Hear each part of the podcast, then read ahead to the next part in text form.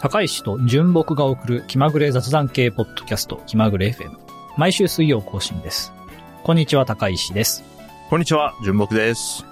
エピソード185をお届けします。よろしくお願いします。はい、今回もよろしくお願いします。はい。では、純木さん、最近いかがでしょうかはい。えーっと、このポッドキャストでね、あの、不用意に喋ると、たくさん感想、フィードバックが寄せられて、いいんだけど、な、これ悩ましいなと思ってます。は最近ね、あの、 感想とかいコメント、フィードバック、増えてきてて、嬉しうんいですね。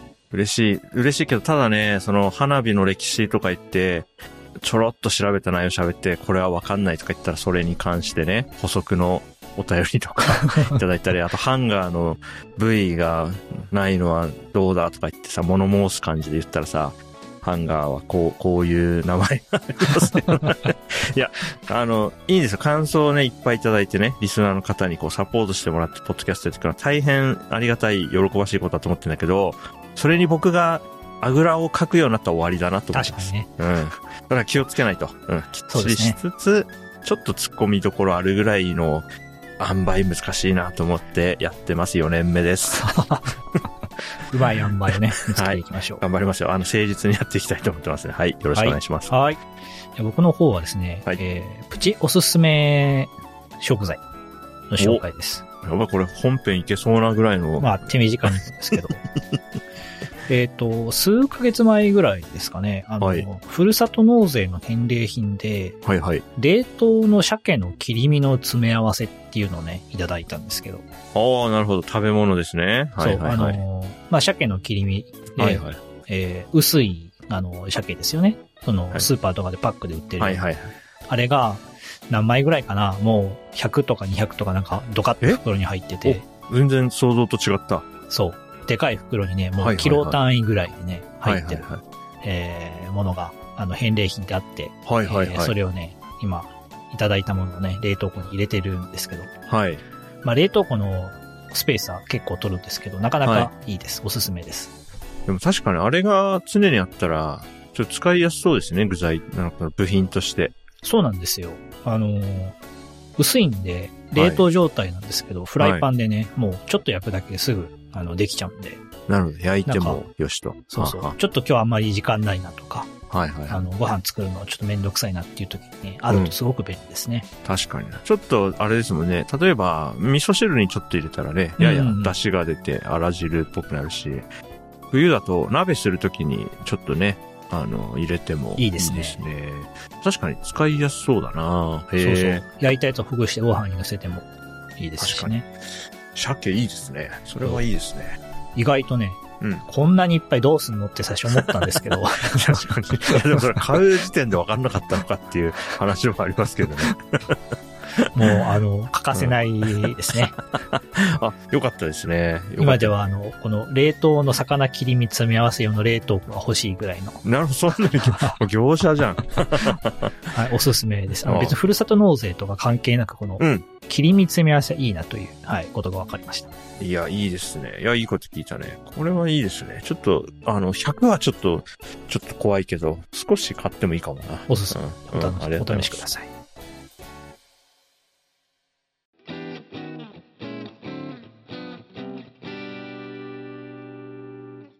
エピソード183回で、ちょっとハンガーについていろいろと喋ったところですね。はいいろいろとあの、感想とかフィードバックいただきましたので、うん。紹介します。はい。で今回は、ハンガー、はいはい。えー具体的にね、このハンガー使ってますっていうのと、あと、ハンガーの、あの、パーツの名称について、えーいくつか紹介します。はい。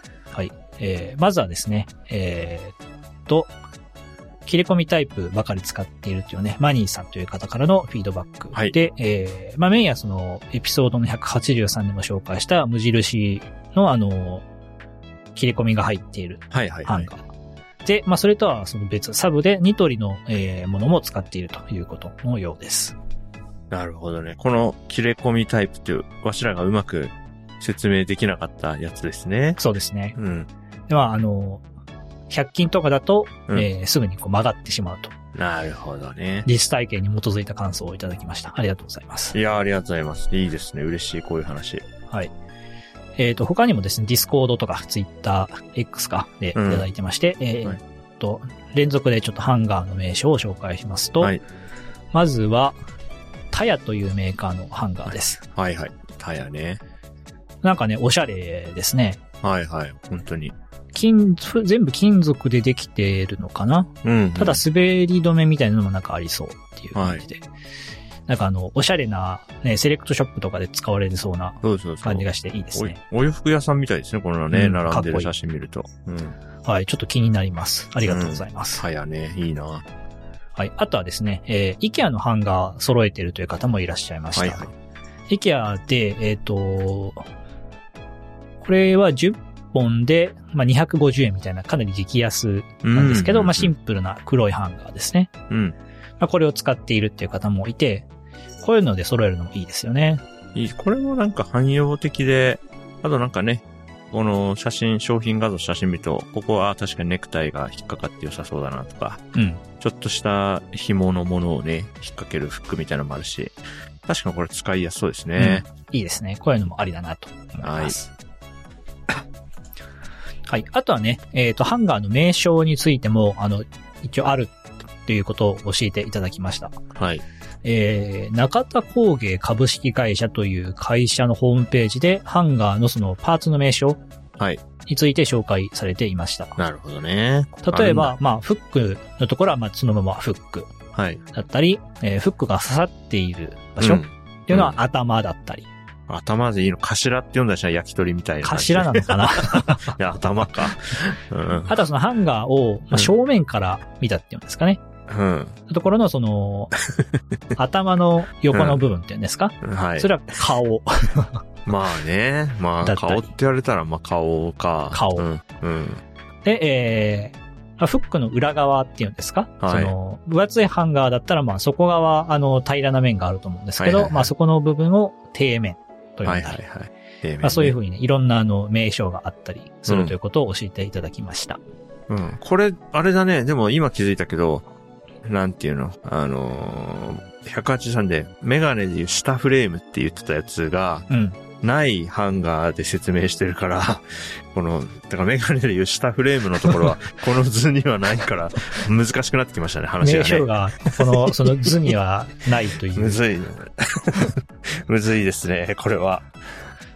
いや、これむ難ずしよいな。まあでうも、ん肩むずといなかね、肩先底面とか、うんそういうその、肩厚、肩っていう名称があるとか分かったのはすごくいいこ確かとにですね。だから人体で言うと、やっぱこう、バストアップというかね、この、胸像で使われる部分ですよね。むこの胸から上うんうん、うん。だとししたら、ここが頭で顔で肩だっていうのは、確まかあ確かにわかるね。に。絵に飾ってますね。うんなるほど。ま面あ白い今後はこう読んでいけばいいんだな。はい。いや、ありがとうございます。はい、ありがとうございます。はい。そういうわけでね、他にもあの、こういうハンガーあるよとかじゃなくって、まあ、あの、いろいろとね、ハンガーに関する感想をいただいてありがとうございます。全部ありがと読うんござでいいただいて、よえー読ませていただいております。はい。みんなハンガーね、選んでんだな。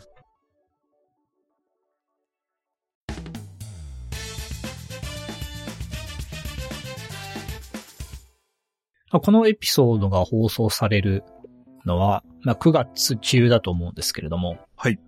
えー9月1日っていうのはね、防災の日ということで、あ、そうですよね。はい、。知られてますと。はい。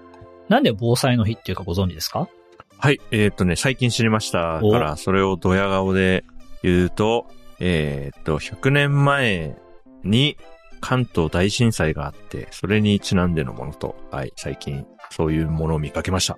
はい、そうなんですね。関東大震災にちなんで、えーまあ、9月1日が防災の日となっていると。はいはで、かつ、あの、100年なんですね、関東大震災が。そうそう、みたいですね。そう、僕もね、これは知らなくって、うんうん。最近 YouTube で、あの、100年経ったっていうことで、なんかこういう動画を作りましたっていうのがありまして、まあ、関東大震災を、その、が発生した時の様子をテレビのね、ニュース風に再現したと。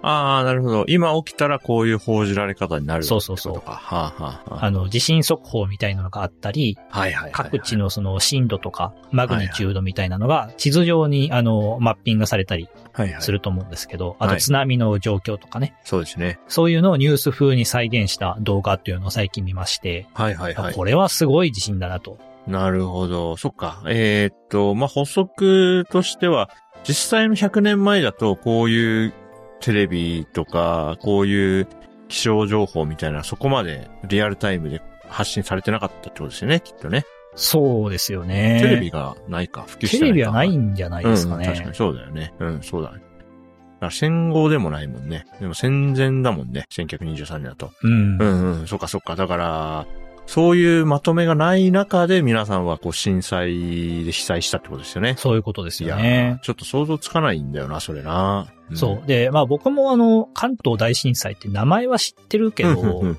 あの、なんかあまり詳しいことって知らなかったんですよね。うんうんそうですねど具体的にどういう場所で地震があったとか、はい。。知らなかったんですけど、まあこの、その YouTube 動画を、まあ、見るとですね、なかなかすごい場所で地震が起きてるなっていうのが具体的に分かって、はいい。規模のほどが、こう、知ることができてよかったああ、といいでいすうね。体験がありました。これ。ええー、これちょっと僕も後で見てみようと思います。はい。概要欄にね、URL 貼っておくんで、興味ある人見てみてほしいんです。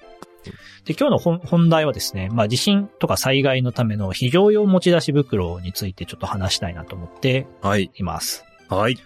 はい。で、まあ僕はね、家に非常用持ち出し袋1個ありまして、はい。はい。えーまあ、2020年にはいはいは楽い天で買った、あのーなんか防災セット何点盛りみたいなはいはいはいはい。感じのやつですね。あるね。なんかリュックサックの中に、その、防災用品、なんか長持ちする水とか、はい。懐中電灯とか、はい。そういう一し一通りのものがね、揃っているようなものを、うんうんうんえー買って玄関に、まあ、置いておいたんですよね。はい。で、えーまあ、最近あの、ちょっと久しぶりに中身点検した方がいいねっていうことになって、はいはいはいまあ、ちょうどね、9月で、まあ、そういうタイミングでちょうどいいやっていうことで、はいまあ、見てみたんですけど、はい。えーまあ、3年経ってるんでね、いろいろ気になるというか、よくなく、その、使えなくなってるものがあるんじゃないかとかね、はいはいはい。あるじゃないですか。例えば、その、ありますね水とか食品とか賞味期限が切れちゃったとはいかありそうだし。で見てみると、まあ、食品とか大丈夫だったんですけど、懐中電灯はいが。まずね、あのーダメになってました。おうそれは、電、電源が入んなくなってるってことそう。電源がる。入らなくて、えーあらら。これあの、防災セットに入ってたやつで、確かね、買った時はついてたと思うんですけど、まあはい電源入らなくなってて、あ、なんだろうなと思って、あの、電池の蓋っていうんですかはい。開けたら、あの、乾電池が液漏れしてて、あららららら。そう。で、それでもうつかなくなっちゃってたんですね。ああ、じゃあそれは点検してよかったですね。やっぱね、点検大事だなって。はい。あとはあの、セットに入ってたわけではないんですけど、はいウェットティッシュをはい。別途あの、家にあったやつ入れといたんですよね。はい。あると何かと便利だっていうことでね。そう思います。で、それもなんか見てみるとね、なぜかわからないけど、ウェットティッシュの袋がパンパンに膨らんでまして、はあ。うん。うん。ちょっとね、わかんないんですけど、理由は。なんか、機体が発生ししてんの かはそあう。わからないんですけど、うんえーとにかく膨らんでて、ちょっと開けるのも怖いので、はい。まあ、新しいものを入れてね、はい。あはい。の、その辺に今放り出してますけど、 それ大丈夫。捨て、捨てるとかになるのかね。今でも膨れてるまんまなんで、なんかあのあ、ー気温、温度とかによるものではなさそうです。なんなん、アルコールが気化したとかかね。いや、ノンアルコールなんですよ。怖いな、 もう、なんか、興味がそっちに移っちゃって、今僕、防災よりも。まあ、そういう感じでね、点検をして、で、まあ、懐中電灯は、あのー壊れちゃったんで、新しく買って、そうですよね。はいあと、あの、電池もね、あた、長持ちするような電池をこう買ってみたりして、はいはいはいはいえーやってるっていう感じですね。はい。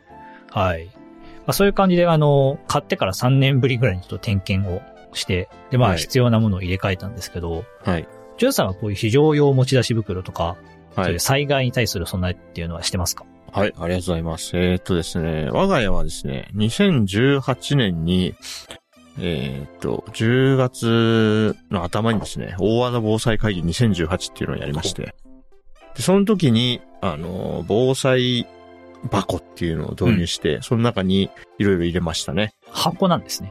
箱に入ってますね。で、そこにリュックも一緒に置いてあって、おお。うん。なんで、あの、リュックに詰めてはない、袋に詰めてはないんだけど、いざ出るってなったら、まあその、箱からうん。リュックに詰めるなり、まああるいは車で避難できたってそのまま箱を車に積んで、あの、どっかに移動する感じになるかなと思ってますね。確かにね。うん車いいですね。車あるんで、あの、まあ、車から電源も引けるし、まあ、車が寝室にもなるんで、うん。今あの、まあ、道路がめちゃくちゃになっちゃったらもう無理ですけど、うん。まあ、そうじゃない限りはね、車がだいぶ防災グッズとして活躍してくれるだろうなって期待あいりや、ますね。確かにね、いいです暖もね。取れるしうねんうんうん。個室にもなるから、その避難所で、こう、パーソナルスペース確保できなくて、ストレスになっちゃうっていうのはよく聞きますけど、うん。まあ、車が使えるとそこもだいぶね、あの、妻と二人で、まあ、個室で過ごせるっていうのは大きいだろうなとも思ってますね。確かうん。点検とかはしてるんですかはい。えーっと、まあ、大技防災会議2018って言ってる通り、まあ、この、あの、イベント名に西暦をつけるのは、これはもう、毎年やるぞっていう時の名前の付け方 なるなほんど。でね、うちはね、まあ、まあ、各、各年とかもあるかもしれないけど。なんで、うちはね、毎年10月の頭にうん、大和田防災会議やって、なんで2018やってから2019、2020、2021、2022までやってますね。おおいいですね。で、その度にもうやることも決まっていて、うんえー食べ物の賞味期限チェックして、あの、1年以内にこれは切れるねってやつだったら、あの、普段の食べる方の、あの、スタック、ストックの方に移して、えーっと、足りなくなった分は買い足すっていうのをやるのと、ローテンションっていうね。そうですね。あとは、えーっと、ランタンの光がつくかどうかをチェックするのと、うん。あと、炭酸のエネループを、えーっ、とね、結構まとまった数入れてんですけど、防災箱に。それを一回充電するっていうあのを、ー一年に一回あ、。そうか。エネループって充電できる電池か。そうそう。で、長持ちするんで、一、うん年経っても全然使えたりするんですけど、一応一年に一回、あの、充電するっていうのを、なるほどもう、あの、お決まりにしてますね。おおいいですね。こんな感じかなうんうん。うんうん。食べ物とかどういうの入れてますかえっ、と、缶詰と、うんあとは、あの、水で作れるっていう米ああ、なるほど、なるほど。と、うん。あの、なんか、味、味ご飯みたい、混ぜご飯みたいなやつと、おにぎりタイプのやつうと、んアルファ米ってやつですね。そうそうですね。あとは、ビスコの缶。ビスコああ。あれ、賞味期限5年ぐらいああって、うんうん。なんとなく思ってんのは、もし避難所生活とかになって、まあ自分たちもそうだけど、なんか、子供、子連れで大変そうな人とか、子供が食べ物なくて泣いてたりしたら、ビスコあげようって思って ます。 ビスコあったらすごい嬉しいと思うんですよね。まあちょっと甘みもあってね、そう美味しいですからそうそうそね、うビスコ。うん。食べ物そんな感じかな。おうーん、うん。なるほどね。うん。あと、あの、ガスコンロとガスボンベも入れてるんで、うんあの、ガスでお湯沸かしたりもできるから、あの、あ、水もあるんでね。うんなんで、カップ麺とかも食べようと思ったら食べれるうん。くらいの装備にはしてありますね。あ、じゃあ、そのあたりをもう全部一つの箱に入れてるわけですね。そうですね。なはるい。ほどね。はい一応、あと内容物で言うと、箱ティッシュ、ウェットティッシュ、ペーパータオル、サランラップ、あとマスク、絆創おーすご膏い、あとはペーパーパンツ、紙のもう使い捨てみたいなパンツね、うん下着ね。あとは折りたたみ式ウォータータンク。もし断水になって水がこう配られる感じになった時に入れるタンク。うん。あと歯磨きセットと、あとなんかもんだみみたいな、あうのん口の中がぐちゅぐちゅするやつと、綿棒と、うん、あとランタンとラジオかな。おうーん結構いろいろそん入なってま感すね。じですね。あとは、えっ、と、2000、これ今2018のを見ながら言ったけど、あとあ、あれがあるな、えっ、と、なんていうんだ、ポータブルバッテリー。ああ。あの、わかりますドカーンっていう。わかります。あの、ちょっと大きめのやつですかね。そうそうそうそう。あれも、その、これ2021ぐらいに買ったんで、これもありますね。ああ、いいですね。なんで、ここからコンセントと USB-A のいくつかが引けますね。うーん、なるほどね。いいですね。うんうん。あこんりながとう感ごじざいで。ますす。はい。じゃあ、ジュンさんはまあね、一つの箱にこうドカッと入れてるっはていい。うことなんだけど、僕はちょっと分けてまして、はい。えー、まずはその、すすぐ外に持ち出す用っていうことで、まあ、リュック。うんうんうん。まあ、あの、これは楽天でセットになってるやつをまあ買ったはいはいはいはのいで、これはあの、玄関に置いて、家出るときにすぐに背負えるようにしてます。いいですね。で、えー、まあ内容物としてはこう、水が入ってたり、うんうん。あと、あの、缶の中に入ってるパン、ああー、ありますね。缶詰のパンっていうのはが、いはい。はいはい、ありますね。とか、まあ、羊羹とか、えー、あとはその携帯用枕とか、あ、へまあえ。三角巾とかそういうやつとか、はいはいはいはいはい。あとはその、非常用のね、あの、給水バッグはいはいはい。とか、まあ、あの、ラジオ兼懐中電灯とか、うん、うん、うん。あとは、その、エマージェンシーキット、ファーストエイドキット。へえ、すごい。。あとね、えっ、と、スリッパとかアイマスクみたいなのも入ってますね。へえ、お、すごいな結構だいろいいぶ。ろは入ってて。まあ、カイロも入ってたりするし、うん携帯用トイレとかね。いはいはい。まあ、おそういすごすう、なんか、一通りのものが入ってるって感じですね。ごいへえ、これが、リュックいくつかで入ってるみたいリな感じ。ュック一つですね。一つ一つです結構、すごい、充実してますね。うん。意外とね、とりあえず買っとけば、なんか安心って感じですね。はいはいはいはいはいはい。あとはもちろんその、なんていうんですかエマージェンシーブラケットっていうんですか、うあん。の、アルミのやつとかも入ってるし、あ、ちょっと、あの、防寒になるやつね。そうそうそうはいはい、はい。そういうも。のがこう入ってて、はいはいはい。で、それに自分でプラスして、えっ、と、なんだっけ、あの、ウェットティッシュを追加したりとか、うんうんうんうんそういうことをしてるって感じですね。いやいや、いいし、これ大事だよね。そう。で、えっ、と、このバッグとは別に、えー僕も箱なんですけど、はい。まあ、箱の中にそのアルファ米とか、はい。あと、はいはいそえーバッグとは別にその、肥料用の缶に入ってるパンはいはいはい、もはい別。途入れてたりしますね。ええいや、いいじゃあ二段構えになってんだ。そうですね。なるほど。まあ、それは、いいな。うちは、今、今まさに、ダーンっていうのが起きたら、ちょっと仕分けしてリュックに詰めたり、まあ、車使えるかどうかが大きな分かれ目だよな。確かに。うん。まあ、うちは車がないんで、もう背負っていくしかないうん、うん。っていうことでね、できるだけ早く、みたいなのを重視しました。そうですよね。いや、それは、いや、いいですよね。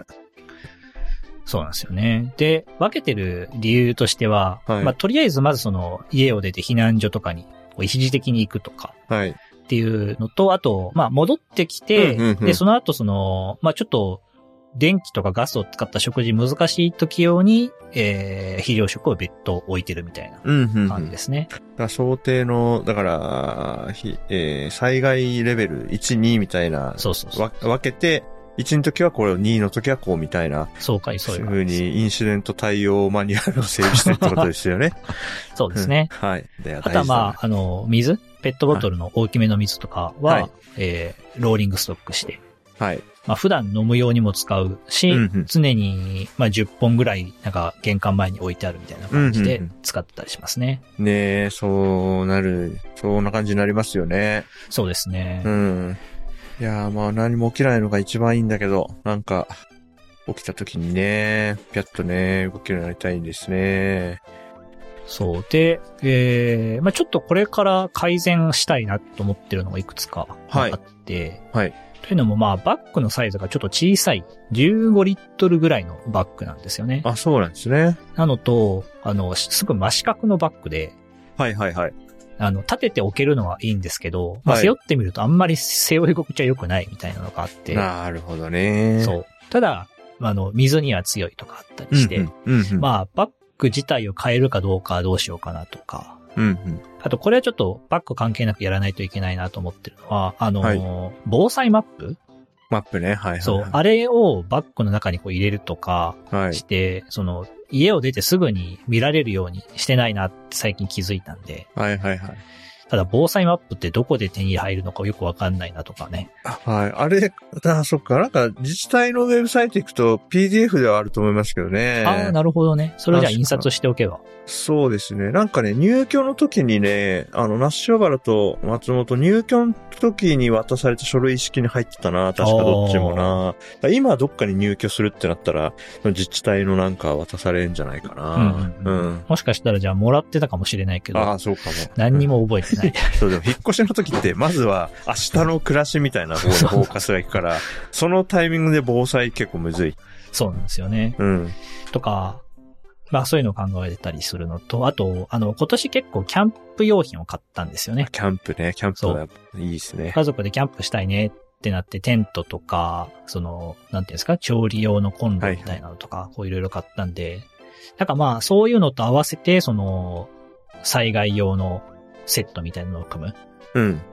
っていうのもちょっと考えた方がいいかなとか思ってたりはします。ね、アウトドアやってる人は、なんか自然と防災に役立つものが溜まってくって言いますよね。そうう。なんですよね。うん。なんかキャンプの道具も、その持ち出しやすいようにパッキングしておくと、うん。こう、家出るときにパッと持って出られたら、役に立つかもしれないですからね。ねえ、いや、本当にそうです、ね。はいうん。あとはね、防災に関してね最近僕は思ってることが一個あって、えっ、と、だから防災会議は我が家は2018年からやってるんですけども、うん。で、2018年やった時は東京都内に住んでたんですね。うん、うん。で、その後那須塩原市住んで、今松本市住んでいて、うん。で、この松本市の今暮らしって町内会があって、おー回覧板が回ってきたりとか、へえ。あの、半年に一回、なんか、この地域の清掃の日とかがあったりして、うん。あの、引っ越してすぐ4月かななんか清掃イベントあったりして、だ2ヶ月に1回ぐらい、この近所の人たちと一緒になんか作業するタイミングがあるんですよ。おーで、その結果、今僕がどういう心境かというと、うん今、この地域で避難所生活が始まっても、うんあの、近所の人たちと助け合えるだろうなっていう感覚がすごくある。ああ、なるほど。これなんかね、こう生活していく上で、すごい安心材料になるなって感じてますね。確かに確かに。